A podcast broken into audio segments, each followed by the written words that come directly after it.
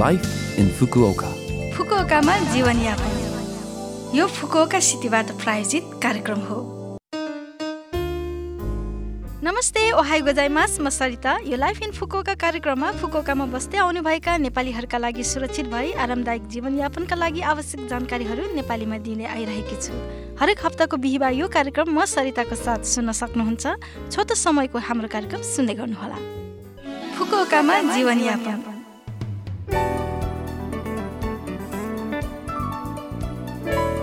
February चौध तारिक भनेपछि भ्यालेन्टाइन डे अर्थात् प्रेम दिवस। हरेक देशमा विभिन्न संस्कृतिहरू हुने गर्छन्। भने फुकोकामा विगत केही वर्षहरूमा लोकप्रिय बन्दै गएको एक हो फ्लावर भ्यालेन्टाइन डे जसमा आफ्ना प्रियजनहरूप्रति कृतज्ञता व्यक्त गर्न फुलहरू दिने गरिन्छ।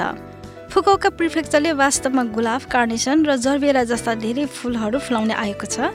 तपाईँहरूले फुकोका सहरमा फुलहरू फुलाएर राखेको ठाउँहरूमा हितोरी हितोहाना वा फ्लावर सिटी फुकोका भनी लेखिएको देख्नु पनि भएको होला। फुकोका सहरले प्रति व्यक्ति एउटा फुल अभियानलाई प्रवर्धन गरिरहेको छ जसमा प्रत्येक नागरिक कम्पनी र सरकारी कर्मचारीहरूले फुकोका सहरभरिका पार्क फुटपाथ अफिस घर आदि सम्भावित ठाउँहरूमा फुलहरू रोप्ने फुल र हरियाली क्षेत्र बढाएर फुलको सहर फुकोका बनाउने उद्देश्य राखेको छ। भ्यालेन्टाइन सप्ताहमा फुकोका सहरका विभिन्न स्थानहरूमा फुल प्रदर्शनीहरू हुनेछन्। हाकाता स्टेसनमा फुलहरू वितरण गरिनेछ र सिङ्गो सहर नै फुल र प्रेमले भरिनेछ। तपाईँहरू पनि आफ्ना प्रियजनहरूसँग रमाइलो भ्यालेन्टाइन डे मनाउनुहोला। फुकुओकामा जीवनयापन। यस पटक फुकुओका सिटी इन्टरनेसनल फाउन्डेसनको सूचना रहेको छ। तपाईँहरूलाई Fukuoka city child care exchange सेलुनको बारेमा थाहा छ? चाइल्ड केयर एक्सचेन्ज सेलुन भन्नाले स्थानीय सामुदायिक केन्द्रहरूमा जेरो वर्षदेखि छ वर्षसम्मका बाल बालिकाहरूले आफ्नो आमा बुवासँग स्वतन्त्र रूपमा समय बिताउन सकिने थलो हो। आमा बुवा र बच्चाहरू एक अर्कासँग खेलेर रिफ्रेस हुन पाउँछन् यो एक निशुल्क सेवा हो। बाल हेरचाह सहयोगीहरूले ध्यानपूर्वक हेरिदिने तथा अभिभावक र बच्चाहरूबीच अन्तर्क्रिया गर्नमा पनि मद्दत गर्छन्। यस पटक हाकाता वार्डमा रहेको नाराया सामुदायिक केन्द्रको चाइल्ड केयर एक्सचेन्ज सेलुनको कार्यक्रमको बारेमा छोटो जानकारी लिएर आएकी छु।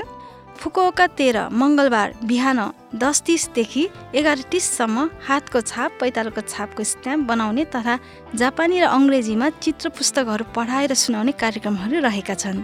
तपाईँहरू पनि आफ्नो बच्चाको हातको छाप र पैतालोको छापलाई सम्झनाको रूपमा राख्न चाहनुहुन्छ कि? यदि चाहनुहुन्छ भए त्यहाँ जानुहोला।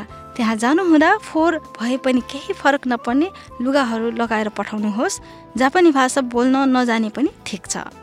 फुकोका सहरमा बस्नुहुने जो कोही अभिभावक बालबालिकाहरूले भाग लिन सक्नुहुन्छ आवेदन दिने तरिका लगायत विस्तृत जानकारीको लागि कृपया फुकोका सिटी इन्टरनेसनल फाउन्डेसनको वेबसाइट वा फोन नम्बर जेरो नौ दुई दुई छ दुई एक सात चार चारमा सम्पर्क राख्नुहोला। फेरि एकपटक जेरो नौ दुई दुई छ दुई एक सात चार चार। सोमबारदेखि शुक्रबार नौ बजेदेखि छ बजेसम्म कल स्वीकार गरिन्छ। अवश्य पनि तपाईँहरू बस्ने ठाउँ नजिकै चाइल्ड केयर एक्सचेन्ज सलुन हुनुपर्छ। कृपया फुकोका सिटीको होम पेजमा हेर्नुहोला। अब अर्को सूचना रहेको छ। फाउन्डेसनको लाइन आधिकारिक एकाउन्टमा लाइन कल मार्फत जीवनयापन सम्बन्धी परामर्श तथा निशुल्क विशेष परामर्शको बुकिङ आदिका लागि सम्पर्क गर्न सक्नुहुन्छ। टेलिफोन अनुवाद सेवाको लागि प्रयोग गर्न सक्नुहुन्छ बायसुता भाषाहरू। साथै फाउन्डेसनको कार्यक्रमहरूको जानकारी तथा विदेशी नागरिकहरूप्रति लक्षित जानकारीहरू पनि लिन सकिने भएकोले अवश्य पनि फ्रेन्ड एड गर्नुहोला। तर च्याट मार्फत परामर्श सेवा उपलब्ध छैन। च्याट मार्फत परामर्श लिन चाहनुहुने महानुभावहरूले फुकोका सिटी इन्टरनेसनल फाउन्डेसनको होम पेजमा रहेको सोधपुछ फारम प्रयोग गर्नुहोला। यो फुकोका सिटी इन्टरनेसनल फाउन्डेसनको सूचना थियो।